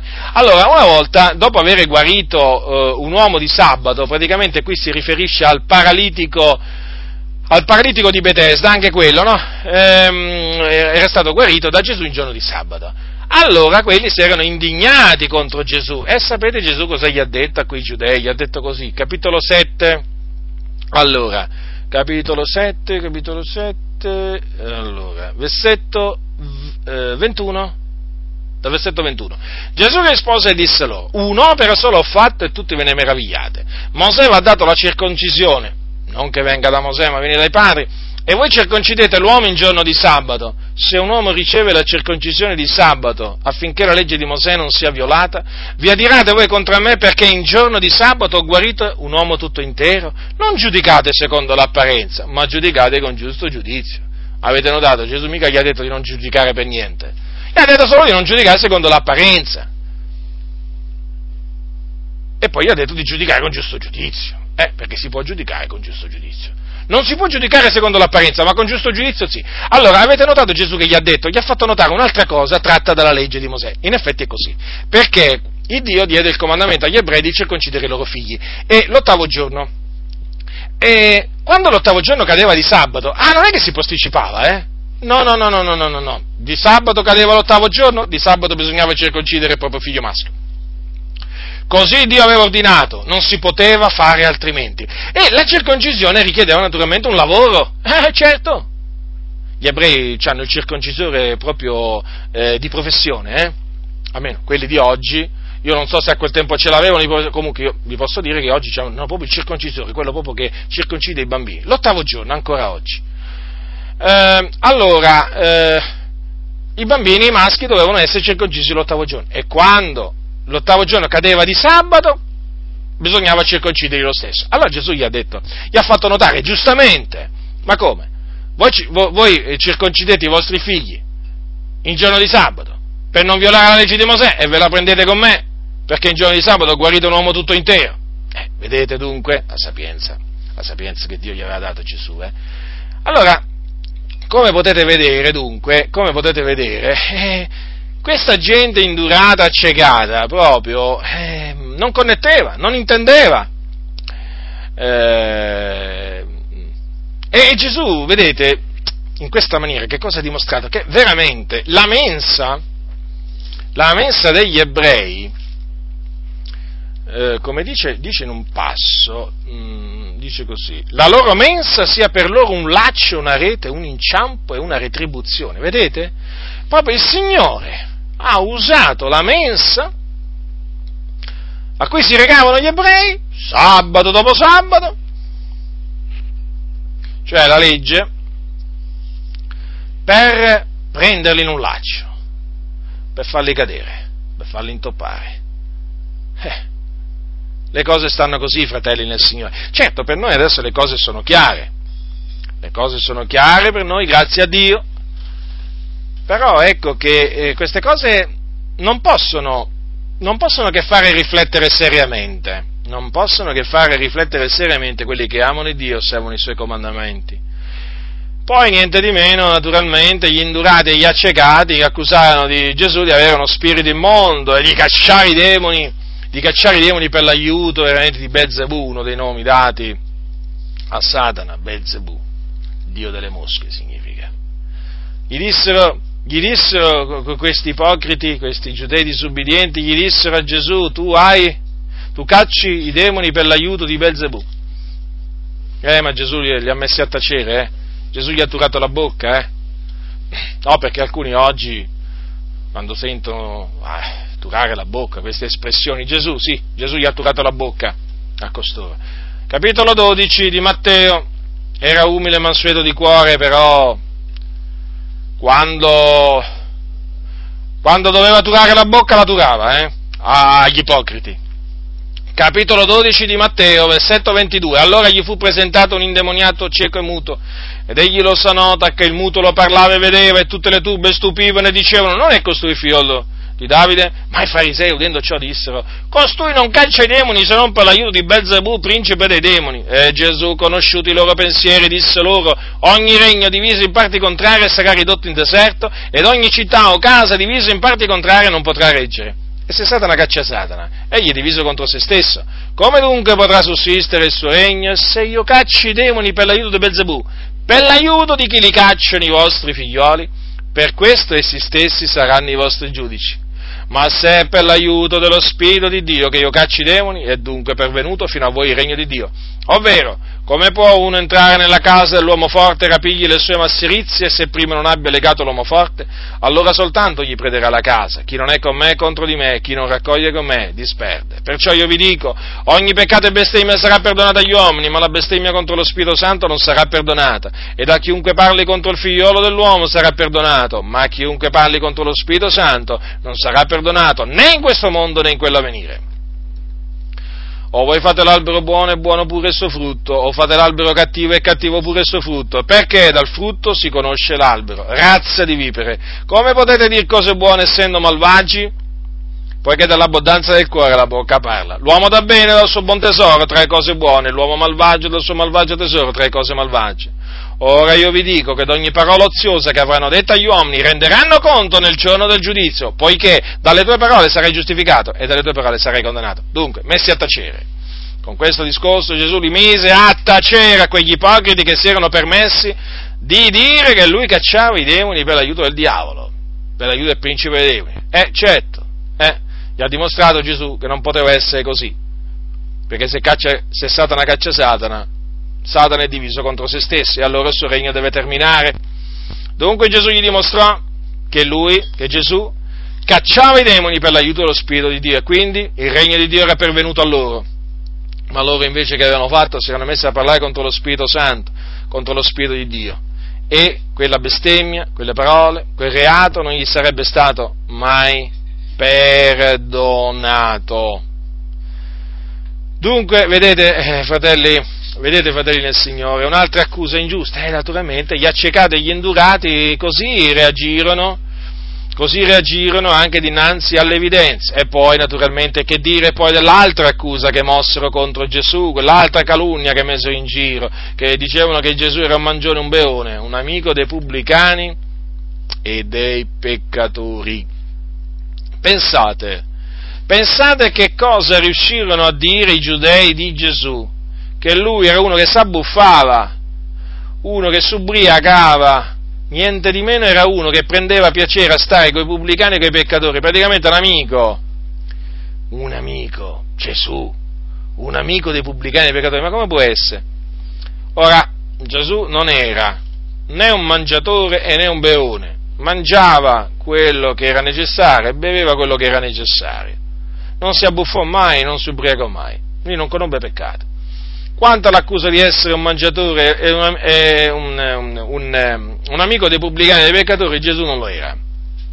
Tant'è vero che è dimostrato dal fatto che invece lo odiavano.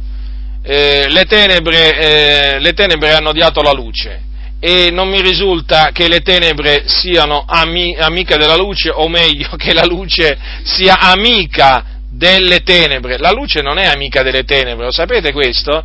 Gesù era la luce del mondo, Gesù è la luce del mondo e i peccatori, i pubblicani erano tenebre, tenebre, tenebre e quindi Gesù, la luce, non poteva essere amico delle tenebre. State molto attenti, fratelli del Signore, perché ci sono molti pastori che si permettono da dire dal pulpito, pensando di fare un complimento a Gesù, che Gesù è l'amico dei pubblicani e dei peccatori. Persino su una Bibbia ho visto, nelle, diciamo, nella parte finale, diciamo, dove ci sono i vari nomi dati a Gesù, eh, c'è pure questo.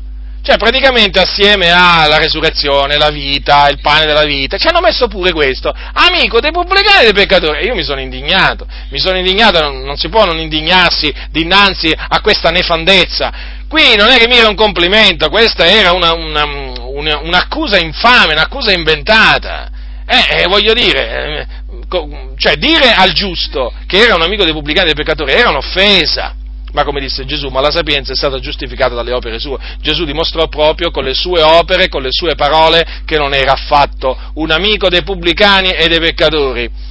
Eh, ma io voglio dire, ma possibile che certi fratelli non ci arrivano? Ma io veramente rimango sempre, sempre così, un po', un po' sbalordito dinanzi a queste uscite che hanno veramente certi pastori pubblicamente, poi Gesù, l'amico dei pubblicani e dei peccatori, ma come?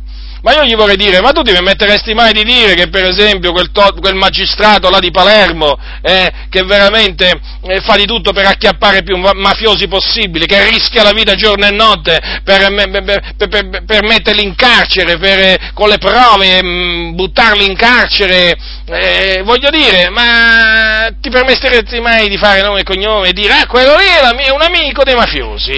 Eh, ma se tu dici a un magistrato che quello è amico dei mafiosi, sai cosa, sai cosa succede?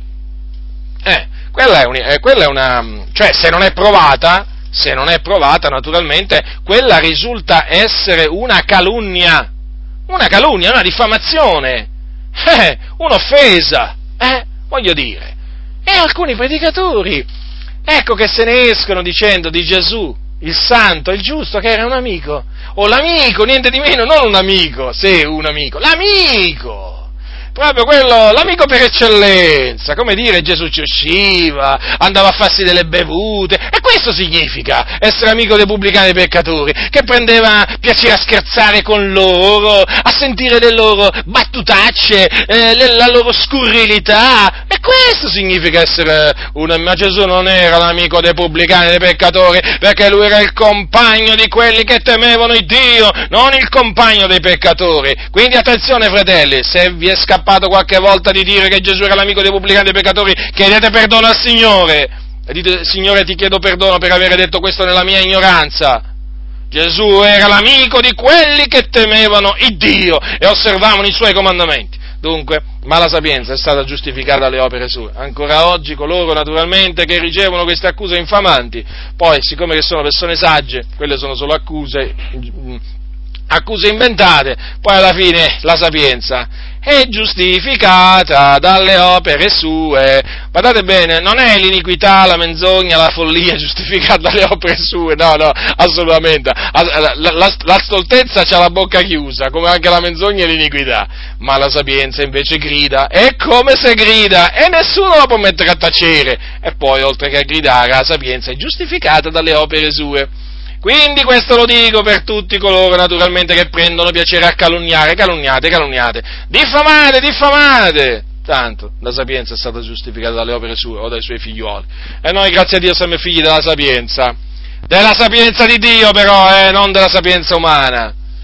Allora, Ora vi ho dimostrato quindi in che cosa è sfociato questo induramento, questo accecamento, vedete, male parole, comportamenti iniqui. Naturalmente poi i giudei cercavano di ucciderlo, lo perseguitavano, lo perseguitavano, poi fino a che naturalmente questo odio, perché naturalmente questo, questo induramento, questo accecamento è sfociato nell'odio proprio verso Gesù, un odio senza ragione, perché Gesù disse mi hanno odiato senza ragione Naturalmente questo odio poi è sfociato nell'arresto, nell'arresto di Gesù, perché Gesù fu arrestato, eh, uno dei suoi discepoli, chiamato Giuda Iscariota, lo tradì per del, de- per del, denaro, in cambio di denaro, e lo diede in mano ai capi sacerdoti, i quali lo portarono davanti a Sinetro, là lo condannarono come reo di morte, perché come vi ho detto prima, perché lui aveva detto di essere il figlio di Dio, e poi lo diedero in mano di Pilato, il governatore della Giudea, che era gentile, naturalmente non era ebreo.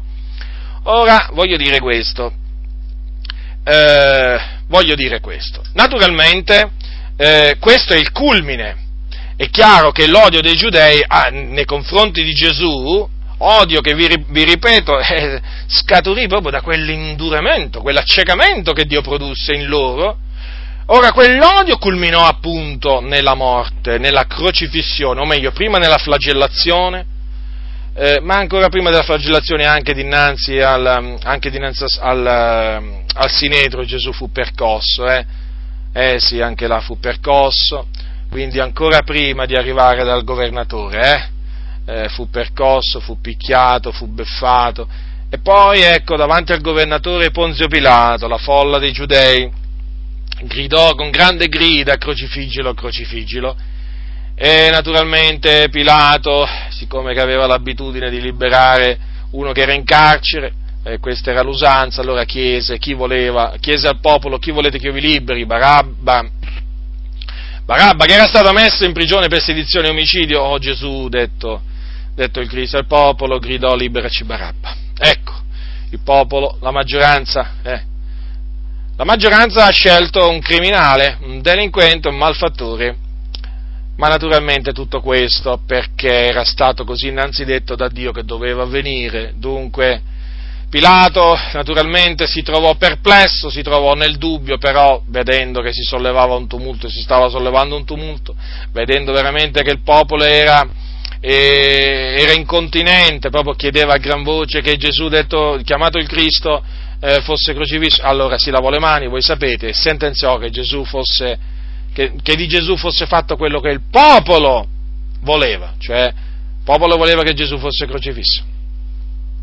E quindi sentenziò che fosse fatto prima flagellare e poi eh, che Gesù fosse crocifisso.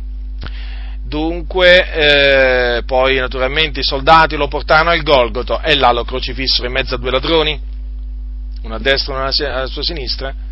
Uno di questi si convertì in punto di morte e, e Gesù là sulla croce, dopo alcune ore di agonia, durante le quali peraltro anche là fu oltraggiato proprio dai giudei, eh? Eh, questi anche quando lo videro là in croce, appeso sulla croce, anche là lo insultarono, si beffarono di lui.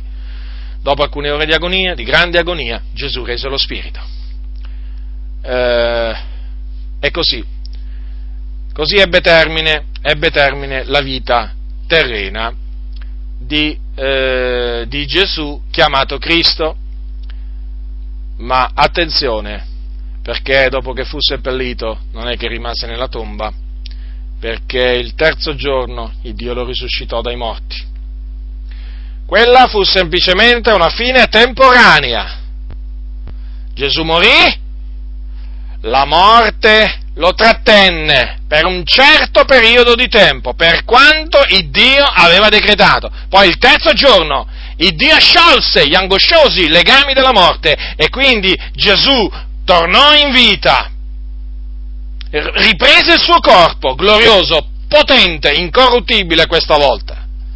E con quel corpo naturalmente apparve ai suoi discepoli per 40 giorni e poi fu assunto in cielo fu assunto in cielo alla destra di Dio Padre, dove è là ad intercedere per noi suoi discepoli, da dove un giorno tornerà. Ora voglio tornare un momento alla crocifissione di Gesù, perché come avete potuto vedere alla crocifissione contribuirono pure i gentili.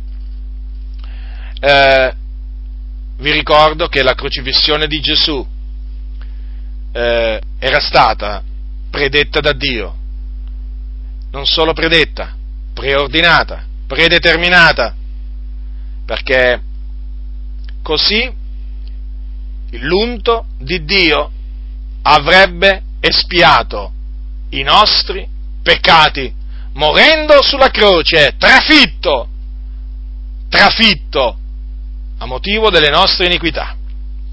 Ora, vi voglio ricordare vi voglio ricordare che queste cose le aveva dette il profeta Isaia.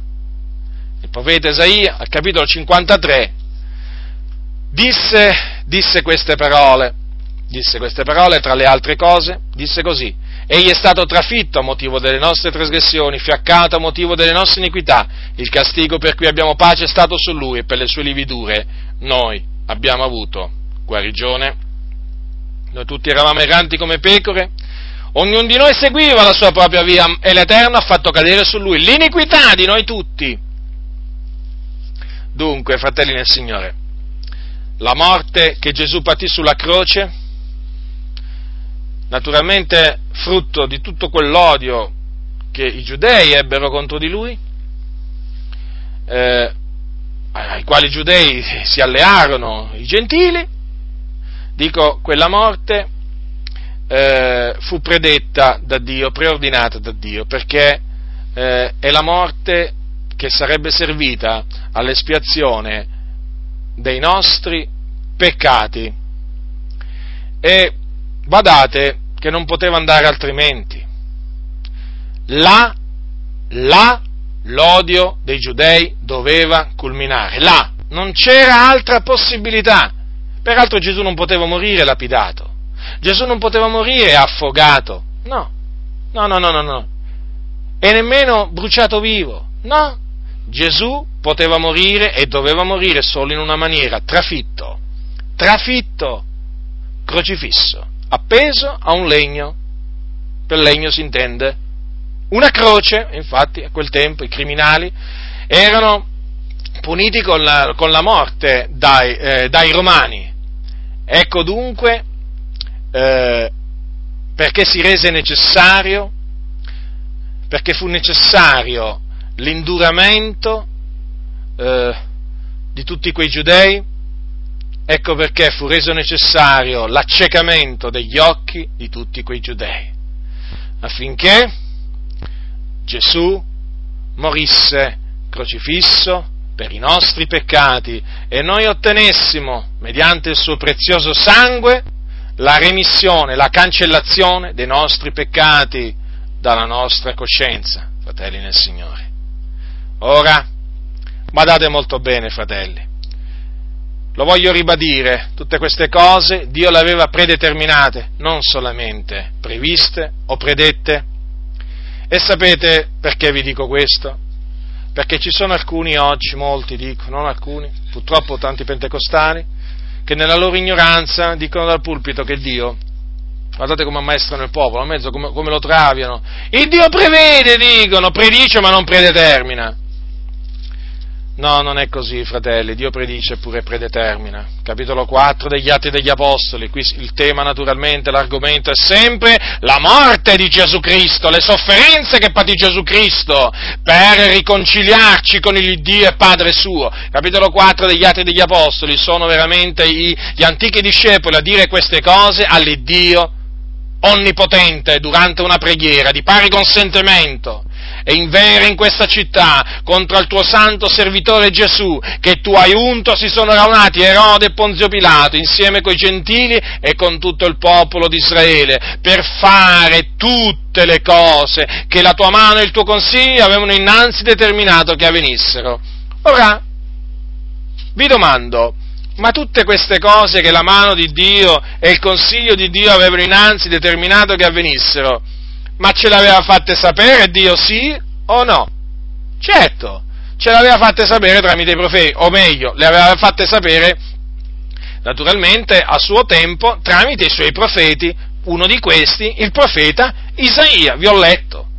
Vi ho letto che cosa disse il profeta Isaia? Egli è stato trafitto. Avete notato che qui parla in maniera, ehm, cioè come se la cosa fosse già avvenuta? L'avete notato questo, eh? Egli è stato trafitto, ma come qualcuno dirà, come? Eh, eh, centinaia di anni prima, ancora non era venuto il Messia, eh, e Isaia ha detto egli è stato trafitto a motivo delle nostre trasgressioni, fiaccato a motivo delle nostre iniquità, il castigo per cui abbiamo pace è stato su lui, non è che ha detto sarà.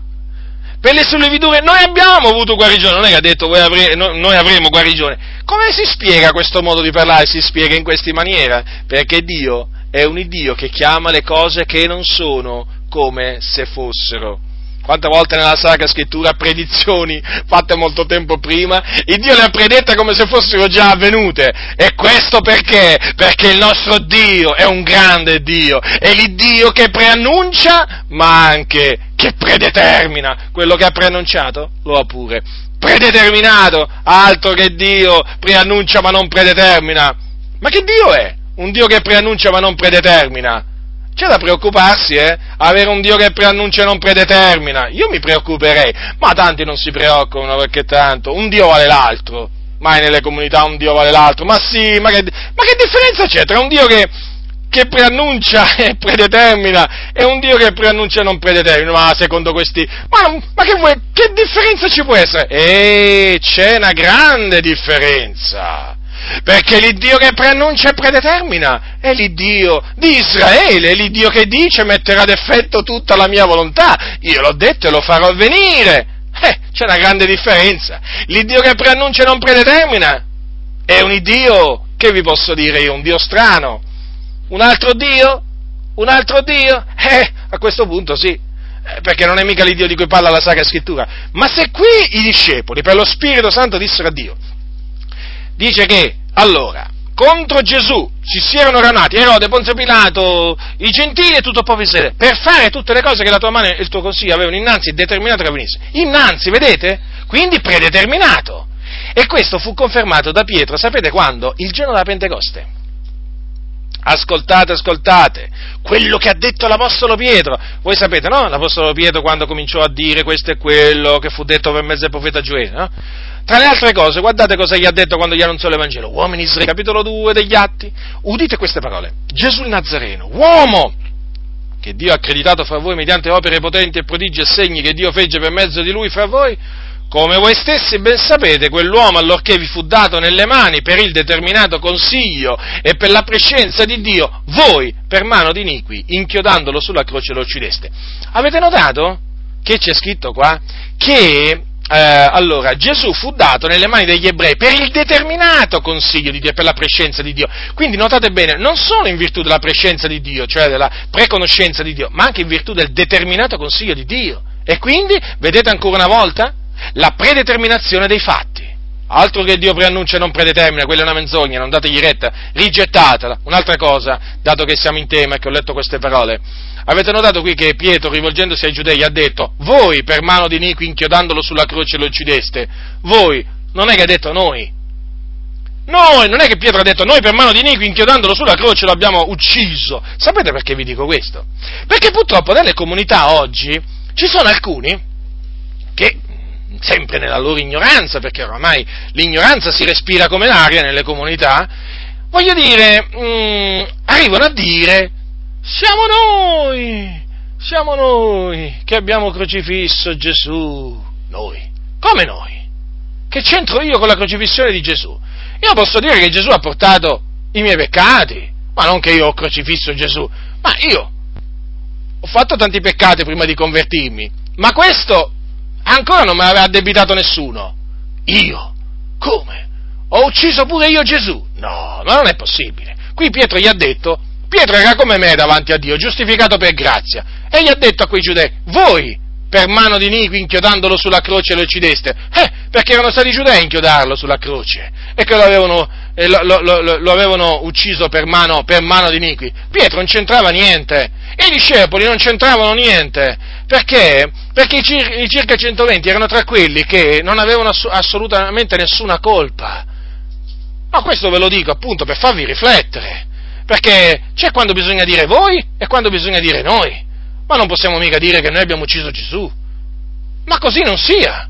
Noi dobbiamo dire noi dobbiamo dire quello che dobbiamo parlare come parlavano, come parlavano, gli apostoli. Sapete che ha detto l'apostolo Paolo ai Tessalonicesi? Prendete l'apostolo Paolo ai Tessalonicesi. Allora, capitolo 2, eh, capitolo 2, versetto 14. Voi fratelli siete divenuti imitatori della Chiesa di Dio, che so, che so, delle Chiese di Dio che sono in Cristo Gesù nella Giudea, in quanto che anche voi avete sofferto dai vostri connazionali le stesse cose che quelle Chiese hanno sofferto dai Giudei, i quali hanno ucciso il Signore Gesù e i profeti, hanno cacciato noi e non piacciono a Dio, e sono avversi a tutti gli uomini, divietandoci di parlare ai gentili perché siano salvati. Essi vengono così colmando senza posa la misura dei loro peccati, ma ormai li ha raggiunti l'ira finale. Avete notato dunque? Ancora una volta Paolo che gli ha detto? che i giudei hanno ucciso il Signore Gesù. Mica gli ha detto, mica gli ha detto ai santi, voi avete ucciso il Signore Gesù. Oggi invece sembra proprio che nessuno nemmeno fa caso più a questo. Ma ormai, ormai a che cosa si fa più caso? Ormai voglio dire, ma i credenti, la maggior parte dico, eh, non tutti, non, non voglio mai generalizzare, ma ormai a che cos'è che fanno più caso? Fanno più caso a niente questi. Non fanno più caso a niente, il pastore unge la bara di un morto, ma che, amen, che fa, il pastore, non lo so io, boh, che, che, che, cosa può fare, ma ormai un pastore può fare quello che vuole, l'amen ce l'ha assicurato, ora io dico, arrivano a dire che eh, ai credenti, noi abbiamo ucciso Gesù, no fratelli nel Signore, qui bisogna dire che sono stati i giudei a uccidere Gesù, Capito? Quindi attenzione la prossima volta che sentite dire, noi signore abbiamo ucciso il tuo figliolo. No, no, no, no, no, assolutamente. Sono stati i giudei a uccidere il figliolo di Dio. Dunque, per tornare, diciamo, eh, al, al, tema, vedete dunque che le, tutto quello che avvenne a Gesù eh, avvenne per il determinato consiglio di Dio e non solo per la prescenza, per la prescenza eh, di Dio. Dunque, mh, quelle sue sofferenze che egli patì il giusto soffrì per gli ingiusti per condurci a Dio, non sono altro che l'adempimento, l'adempimento delle parole, delle parole che Dio predisse tramite i suoi profeti a proposito appunto della morte dell'unto, del Cristo. E naturalmente, ve lo ribadisco, per, affinché Gesù arrivasse a essere crocifisso, che cosa era necessario? Che appunto gli ebrei lo odiassero senza ragione e affinché lo odiassero senza ragione era necessario che fossero i loro cuori indurati e i loro occhi accecati. Ecco dunque, fratelli nel Signore, l'importanza di questo argomento eh, fa capire appunto meglio il disegno benevolo che Dio aveva in se stesso formato e che poi ha tradotto nella pienezza dei tempi, nel suo grande, grande, grande amore. E noi per questo lo lodiamo. Noi per questo gli diamo la lode, la gloria, l'onore, la potenza, la sapienza, la maestà, la benedizione, l'impero nei secoli dei secoli, perché Egli, nel suo grande amore, nel suo grande amore, in quel grande amore del quale ci amate anche quando eravamo morti nei nostri peccati, eh? in quel tempo dico, mandò Gesù, il suo figliolo, in questo mondo per morire per i nostri peccati. Ecco perché lo lodiamo e affinché ciò avvenisse eh, veramente ha indurato i cuori degli israeliti. E noi siamo, siamo grati al Signore, siamo grati al Signore perché dopo che Gesù fu ucciso, per i nostri peccati, il Dio, lo, il Dio Onnipotente lo risuscitò dai morti per la nostra giustificazione. La grazia del Signore nostro Gesù Cristo sia con tutti coloro che lo amano con purità incorrotta.